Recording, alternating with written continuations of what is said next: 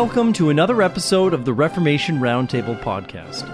My name is Joe Stout, and this podcast is a ministry of Christ Covenant Church in Centralia, Washington. During each episode, you will hear the sermons, liturgy, discussions, and interviews from the various weekly gatherings here at Christ Covenant Church. If you would like to find out more, please visit us online at christcovenantcentralia.com. Please enjoy the following audio.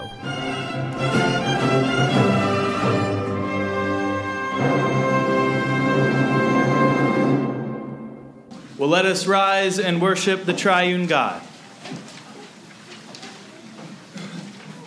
Grace, mercy, and peace to you from God the Father, Son, and Holy Spirit.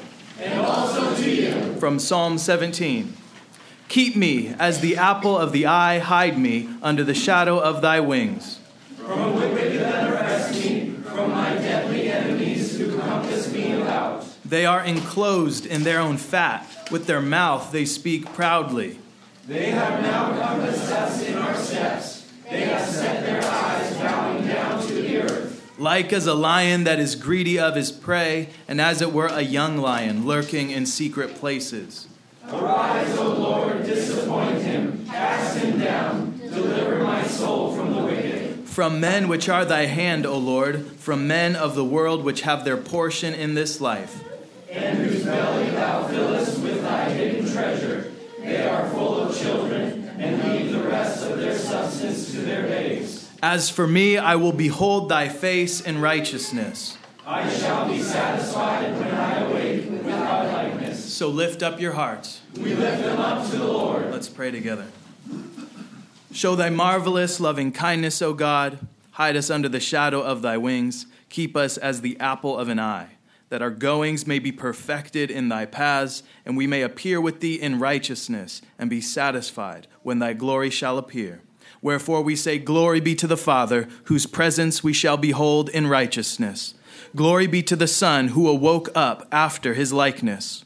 Glory be to the Holy Ghost, who is himself that satisfaction, communicated in this world partly, that in heaven he may be bestowed fully and everlastingly, as it was in the beginning, is now, and ever shall be, world without end. And amen. Amen. Sermon text this morning comes from the Gospel of Mark, chapter 7, verses 14 to 37. These are the words of God. And when he had called all the people unto him, he said unto them, Hearken unto me, every one of you, and understand. There is nothing from without a man that entering into him can defile him. But the things which come out of him, those are they that defile the man. If any man have ears to hear, let him hear. And when he was entered into the house from the people, his disciples asked him concerning the parable. And he saith unto them, are ye so without understanding also? Do ye not perceive that whatsoever thing from without entereth into the man, it cannot defile him? Because it entereth not into his heart, but into the belly, and goeth out into the draught, purging all meats.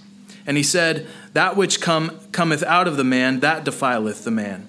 For from within, out of the heart of men, proceed evil thoughts, adulteries, fornications, murders, thefts covetousness, wickedness, deceit, lasciviousness, an evil eye, blasphemy, pride, foolishness. All these evil things come from within and defile the man. And from thence he arose and went into the borders of Tyre and Sidon, and entered into an house, and would have no man know it, but he could not be hid. For a certain woman whose young daughter had an unclean spirit heard of him, and came and fell at his feet. The woman was a Greek, a Syrophoenician by nation, and she besought him that he would cast forth the devil out of her daughter. But Jesus said unto her, Let the children first be filled, for it is not meet to take the children's bread and to cast it unto the dogs. And she answered and said unto him, Yes, Lord, yet the dogs under the table eat of the children's crumbs. And he said unto her, For this saying, Go thy way, the devil is gone out of thy daughter. And when she was come to her house, she found the devil gone out, and her daughter laid upon the bed. And again, departing from the coasts of Tyre and Sidon, he came unto the Sea of Galilee, through the midst of the coasts of Decapolis. And they bring unto him one that was deaf, and had an impediment in his speech. And they beseech him to put his hand upon him. And he took him aside from the multitude, and put his fingers into his ears, and he spit, and touched his tongue. And looking up to heaven, he sighed, and saith unto him, Ephphatha, that is, be opened. And straightway his ears were opened, and the string of his tongue was loosed, and he spake plain. And he charged them that they should tell no man. But the more he charged them, so much the more a great deal they published it, and were beyond measure astonished, saying, He hath done all things well. He maketh both the deaf to hear and the dumb to speak. Let us pray. Father, we ask now that you would open the ears of our heart that we might understand your word. And having understood your word, the mystery of your kingdom, we might open our mouths and pour forth praise that is worthy of you. We ask for your Holy Spirit now in Jesus' name, and amen. Amen.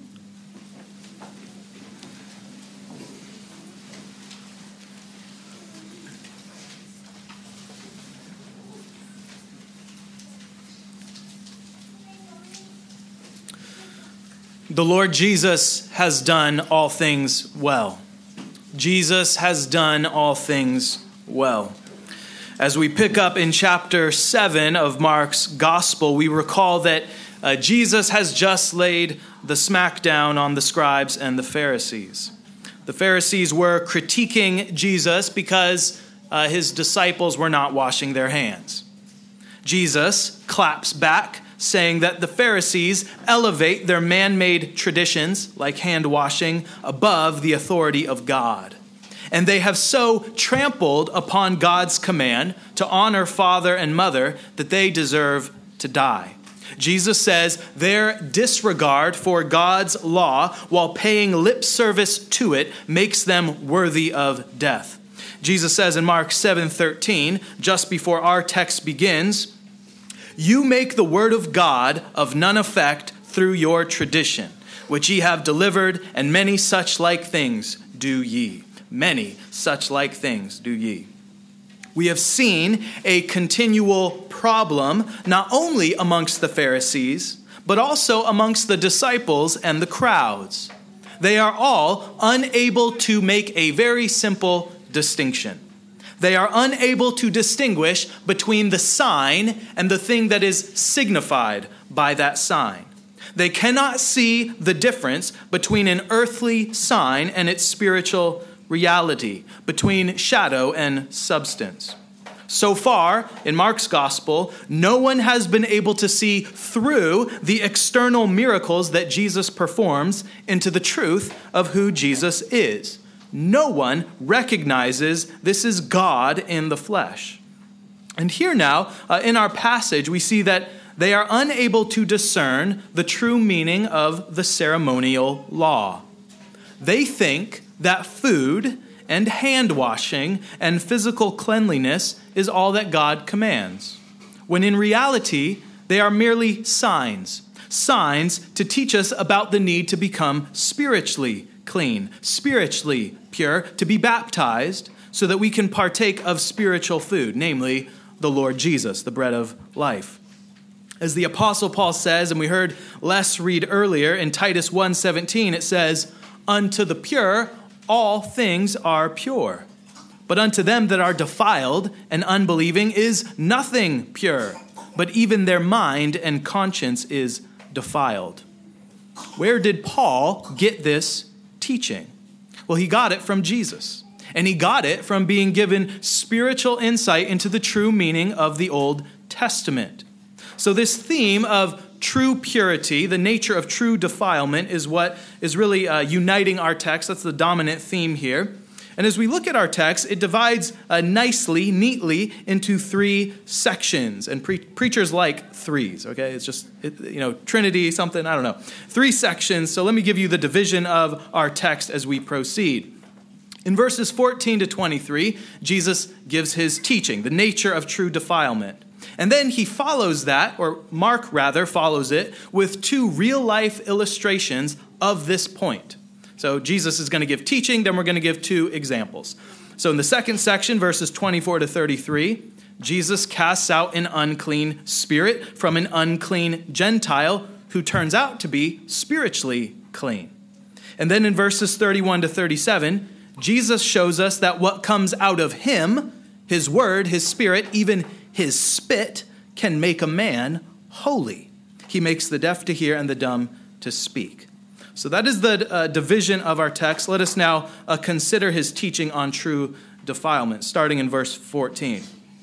So when Jesus had called all the people unto him, he said unto them, Hearken unto me, every one of you, and understand. There's nothing from without a man, nothing outside of him, that can enter into him and defile him. But the things which come out of him, those are they that defile the man. If any man have ears to hear, let him hear.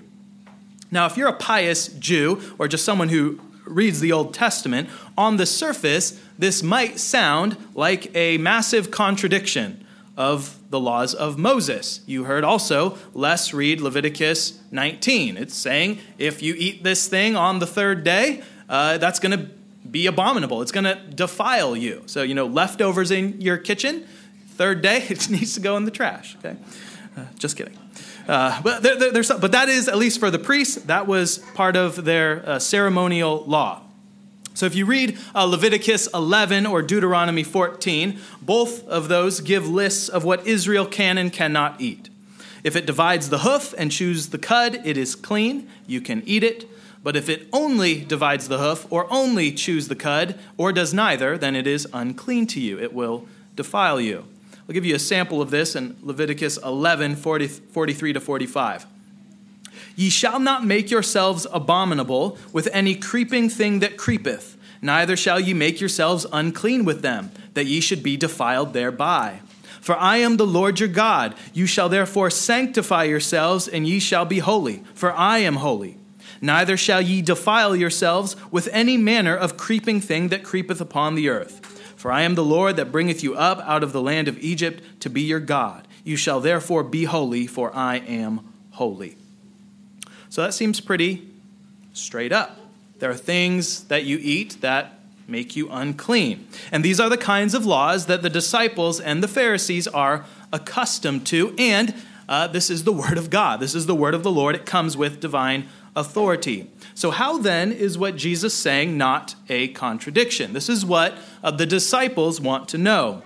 Verse 17 And when Jesus was entered into the house from the people, his disciples asked him concerning the parable. And he saith unto them, Are ye so without understanding also? Do ye not perceive? That whatsoever thing from without entereth into the man, it cannot defile him, because it entereth not into his heart, but into the belly, and goeth out into the draught, purging all meats. So Jesus, uh, surprisingly, just makes an appeal here to what is common sense. Okay, where does food go? It goes into your body and out into the sewer or the draught. How then can something physical, like food, make the spiritual part of man defiled? If food does not enter your heart or your soul, that immaterial part of you, how then can it make you unclean? It cannot. This is the structure of Jesus' argument. And what Jesus is explaining here is exactly what the Levitical food laws always taught. This isn't a new teaching, this is what was always taught. So, uh, Genesis 1, for example, is very clear that everything that God created is good. And that includes pigs and shellfish, bacon and shrimp, things that were temporarily forbidden by Moses, but nothing is unclean or evil in itself.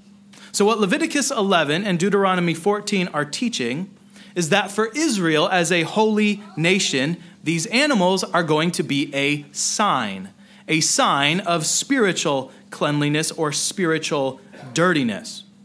So, uh, to summarize this, uh, something can be called in the Bible unclean in two ways. It can be called unclean in itself, which nothing that God created is unclean in itself, it's all good.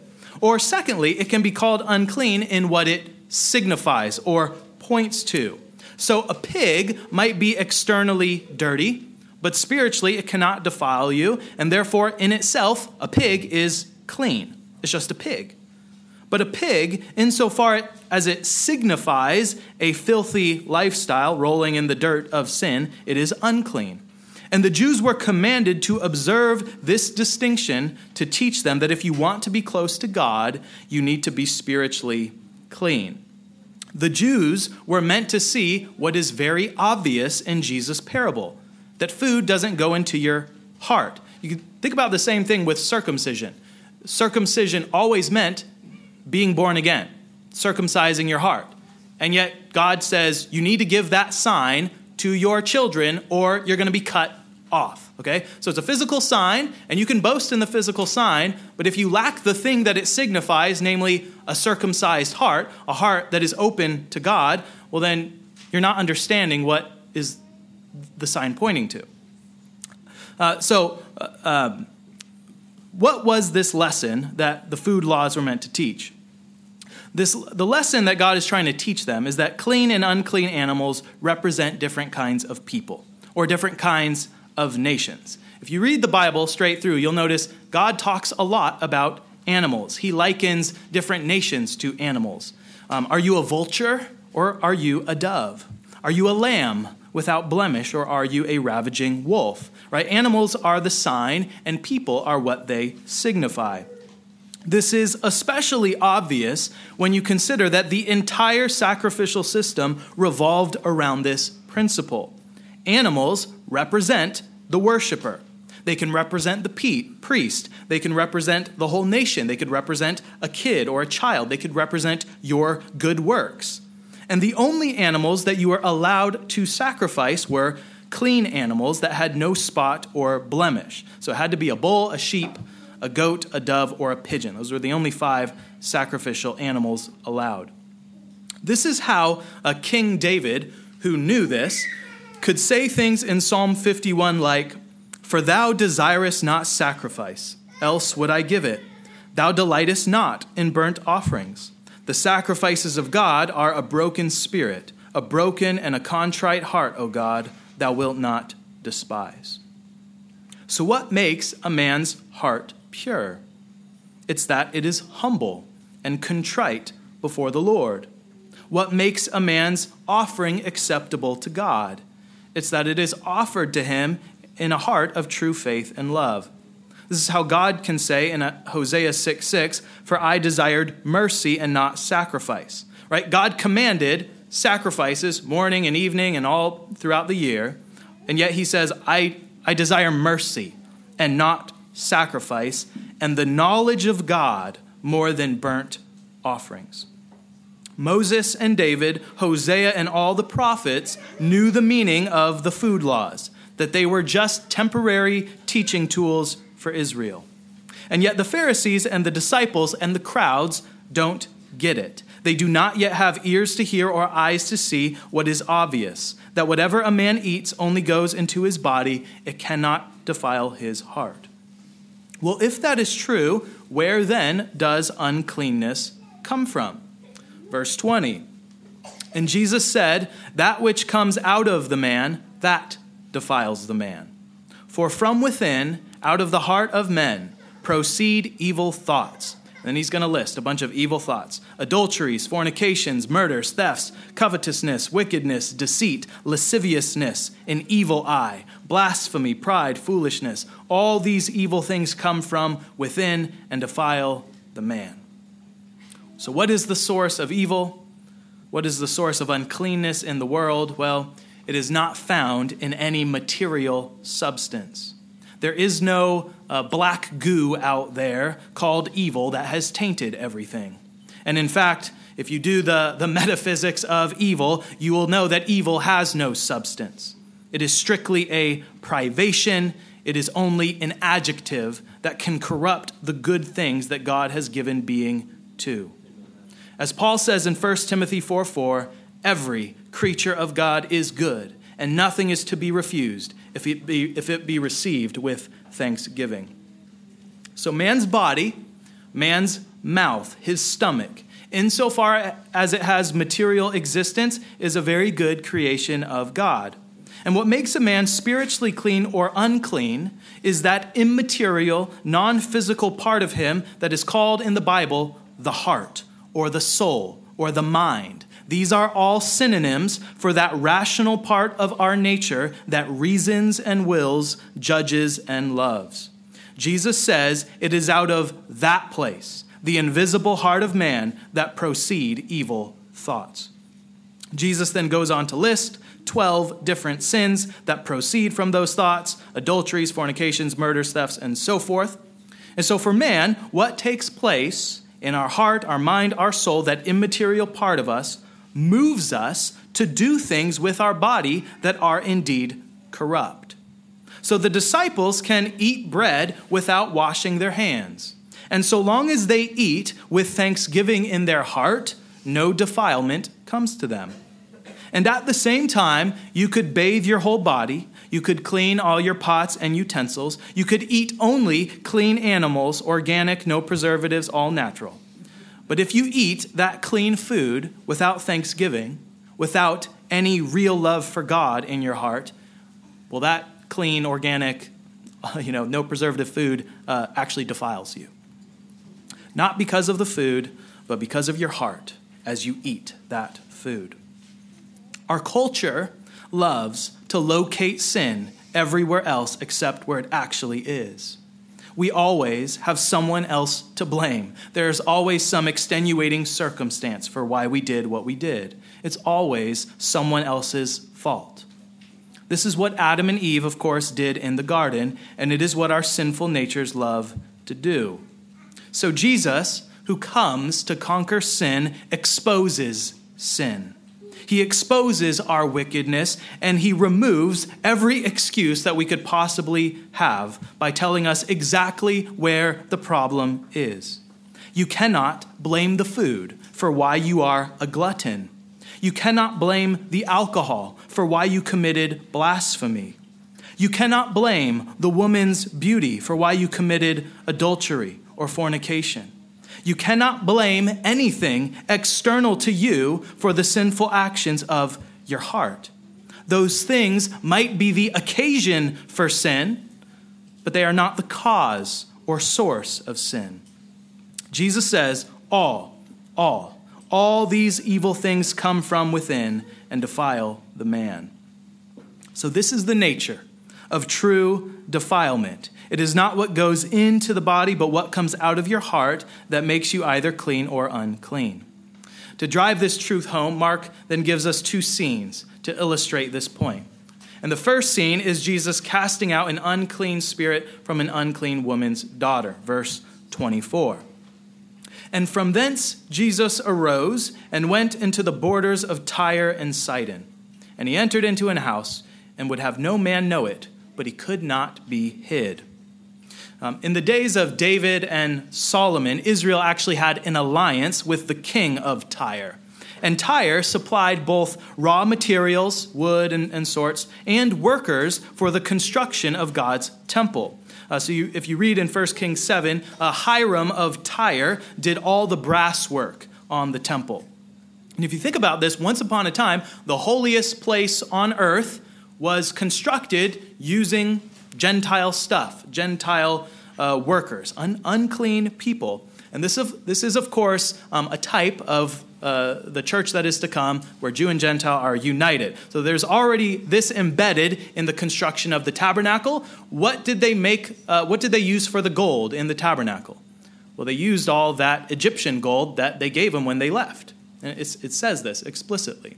So God already has set up in the Old Testament, in the construction of the tabernacle, in the construction of the temple, that Gentiles are going to be a part of God's dwelling place. So, once upon a time, uh, those things came from Tyre. However, as time went on and Israel apostatized, so also did Tyre and Sidon. The most notorious villain that came from this region was a Sidonian princess, and this woman is named Jezebel. Jezebel was a Sidonian princess, and she married King Ahab of Israel. Jezebel, of course, promoted idolatry. She had hundreds of false prophets. She persecuted Elijah. And because of her, Tyre and Sidon came to symbolize pride and harlotry. If ever there was an unclean land with unclean women, This was it. This was where Jesus chose to go. And who comes knocking on his door? Verse 25. So he's trying to hide himself, and it says, For a certain woman whose young daughter had an unclean spirit heard of him and came and fell at his feet. The woman was a Greek, a Syrophoenician by nation, and she besought him that he would cast forth the devil out of her daughter. So notice Mark calls our attention to this woman's language and birthplace. She's a Greek speaking Gentile, and she's born in the Syrian part of Phoenicia. Uh, in Matthew's version of this same scene, he simply calls her a Canaanite woman.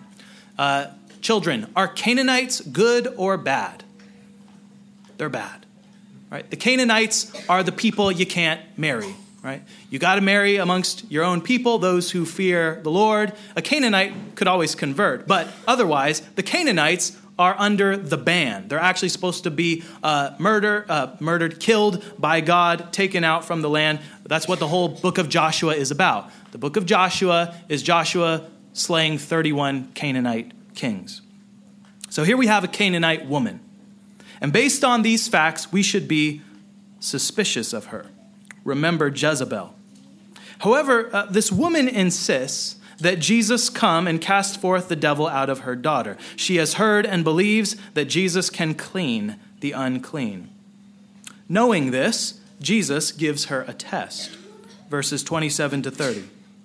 But Jesus said unto her, Let the children first be filled, for it is not meet or good uh, to take the children's bread and to cast it unto the dogs. And she answered and said unto him, Yes, Lord. Yet the dogs under the table eat of the children's crumbs. And he said unto her, For this saying, Go thy way. The devil is gone out of thy daughter. And when she was come to her house, she found the devil gone out, and her daughter laid upon the bed. So, what is the test that Jesus gives this Canaanite woman? Well, he sets up a scenario where hungry children need to eat. And he says it would be morally wrong to feed the dogs with the children's food. The children here, of course, are the children of Israel, the Jews, and the dogs refer to the unclean Gentiles, this woman and her daughter. Jesus is calling this woman a dog. However, uh, rather than being insulted, like uh, many women would be, uh, this woman recognizes that Jesus is actually giving her an invitation. Jesus is inviting her to enter the story and wrestle with him. He wants to make known to the world, to her, and especially to the Jews, how great her faith is. This is the test. Right? So, how does the woman respond? Well, she calls Jesus what? Lord. Yes, Lord. Yet the dogs under the table eat of the children's crumbs. Remember the context of this scene. Jesus has just fed the 5,000, and then right after this, he's going to feed the 4,000. And then here's a woman who just wants the scraps. Remember the feeding of the 5,000. there were 12 baskets of bread left over. Jesus fed in abundance the children of Israel.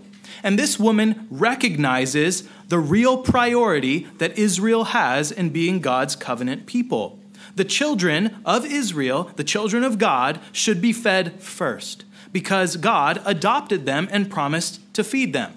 However, just because the children must be fed first does not mean the Gentiles cannot at the same time eat the scraps.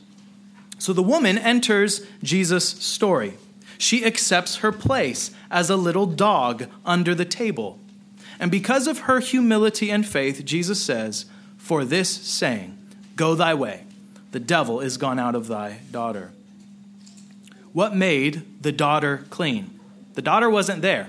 The daughter didn't do anything. She was just possessed by a devil. Her mother intercedes for her. It was her faithful mother getting on the floor, crawling in the dirt under the table, looking for scraps like a dog from Jesus. And because of that kind of faith, the devil is cast out. So, do you see the contrast that Jesus is setting up? Do you see the irony that is uh, embedded here? There are scribes and Pharisees and Jews who are externally clean, washed and sitting at the table to eat their bread. But because they eat with unbelief, they are actually the unclean ones. They are defiled. And then you have this Gentile woman, this Canaanite woman, who is externally unclean and knows it. She's a dog. But she is willing to do whatever it takes to get to Jesus. And that kind of faith makes her daughter clean. Do we wrestle with God like this woman does? Do you wrestle with God like this woman does? Are you persistent in your prayers? Or do you stop asking when heaven seems silent? Think about what this woman could have done. She could have just said, I'm no dog. Imago Dei. I, am equal to you. She could have played the equality card and would have gone away without her daughter being cleansed. But she has great faith and great humility. And this woman, this Syrophoenician woman, does what the patriarch Jacob did right before God changed his name to Israel. She wrestles with God and prevails. She argues with Jesus and wins. This is a really strange scene when you're reading through the Gospels because he's arguing with the best theologians of the time, the scribes and Pharisees, and he's, you know, schooling them. But then this woman comes along, and Jesus gives her this story so that he can show forth how great her faith is, and he loses uh, the argument to her and gives her what she desires. She wrestles with God and prevails. She argues with Jesus and she wins. This is what God wants from you. This is what God wants from his people. He wants us to know our place, to own up to the sin that proceeds from inside of us, no excuses. And then he wants us to do whatever it takes to get the bread of heaven, to partake of him who is eternal life. When God plays hard to get, like he does with this woman, it is not because he is angry or upset or indifferent to you. It is because he loves you and wants your faith to grow. He wants your desires to mature. He wants your appetite to grow from settling for frozen TV dinners when a five star feast awaits you. God wants us to desire the infinite glories of his kingdom of life with him more than these fleeting pleasures that we settle for. It says in Jeremiah 29 13, Ye shall seek me and find me when you shall search for me with all your heart. If you have not found the Lord, perhaps you are searching for him with half a heart, three quarter heart.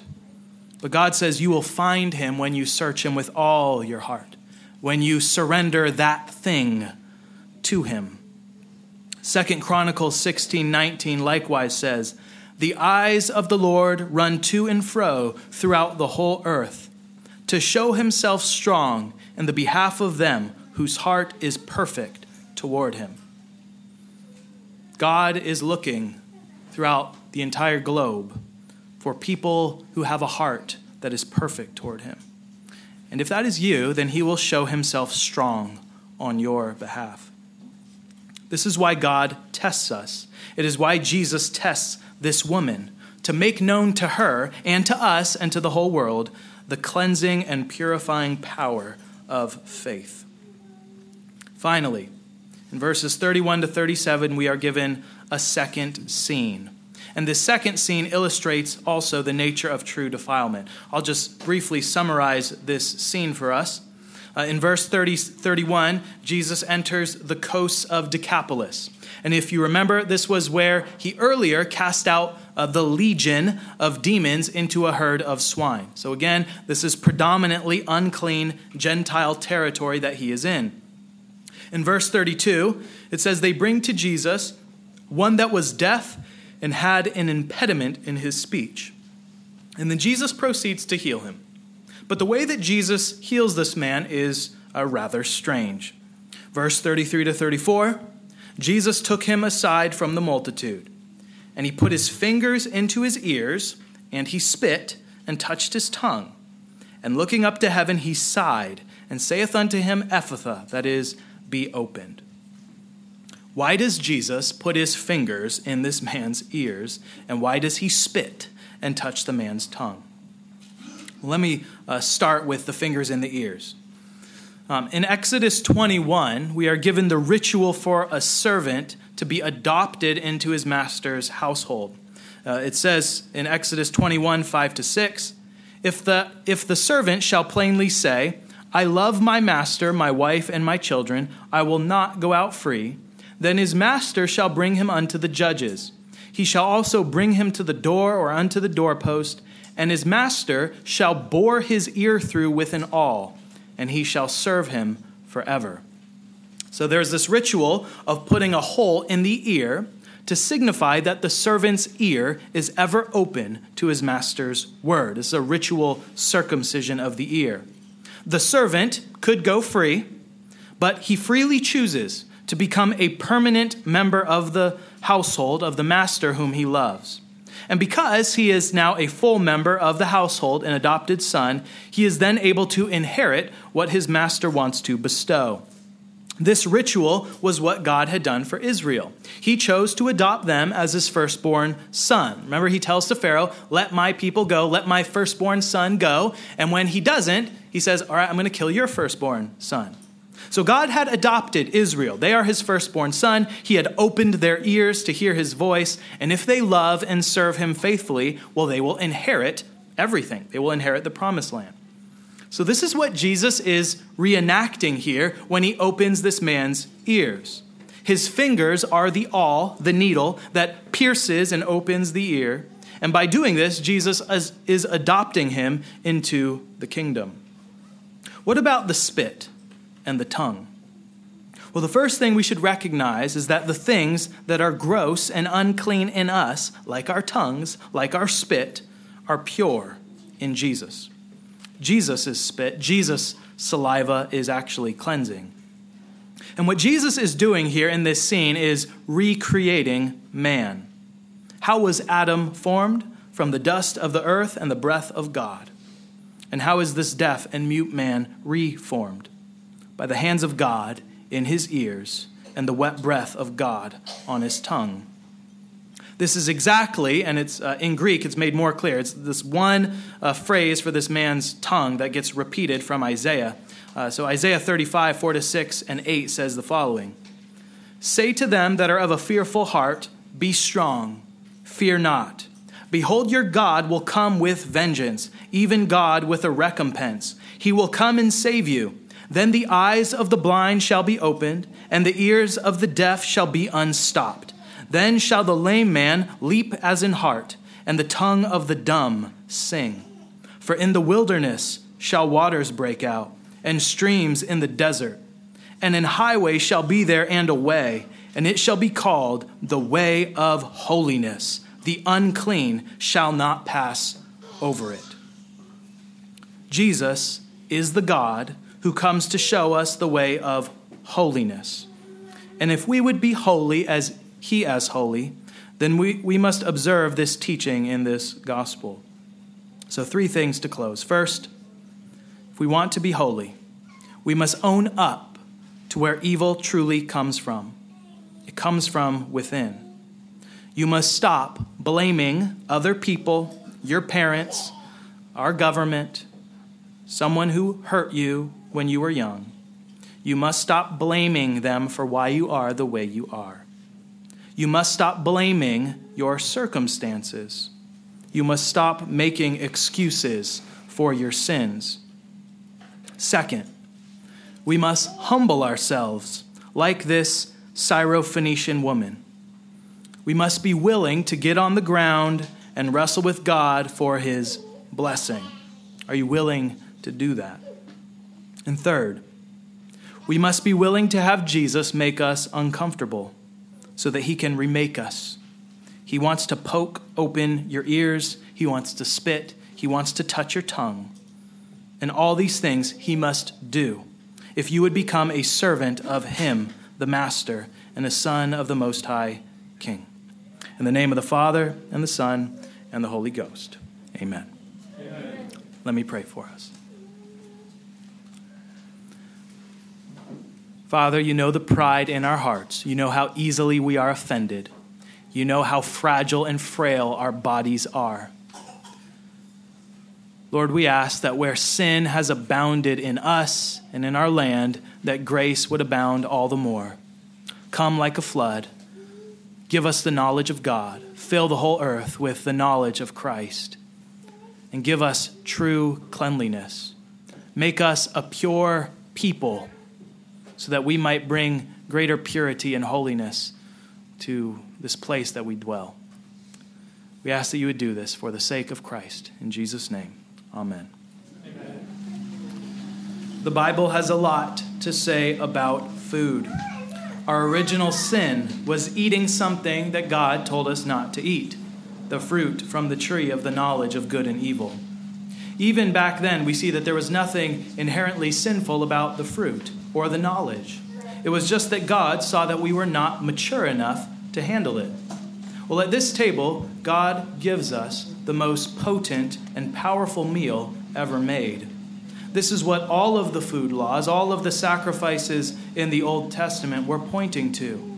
This altar, this table, where we remember the Lamb of God who takes away the sins of the world.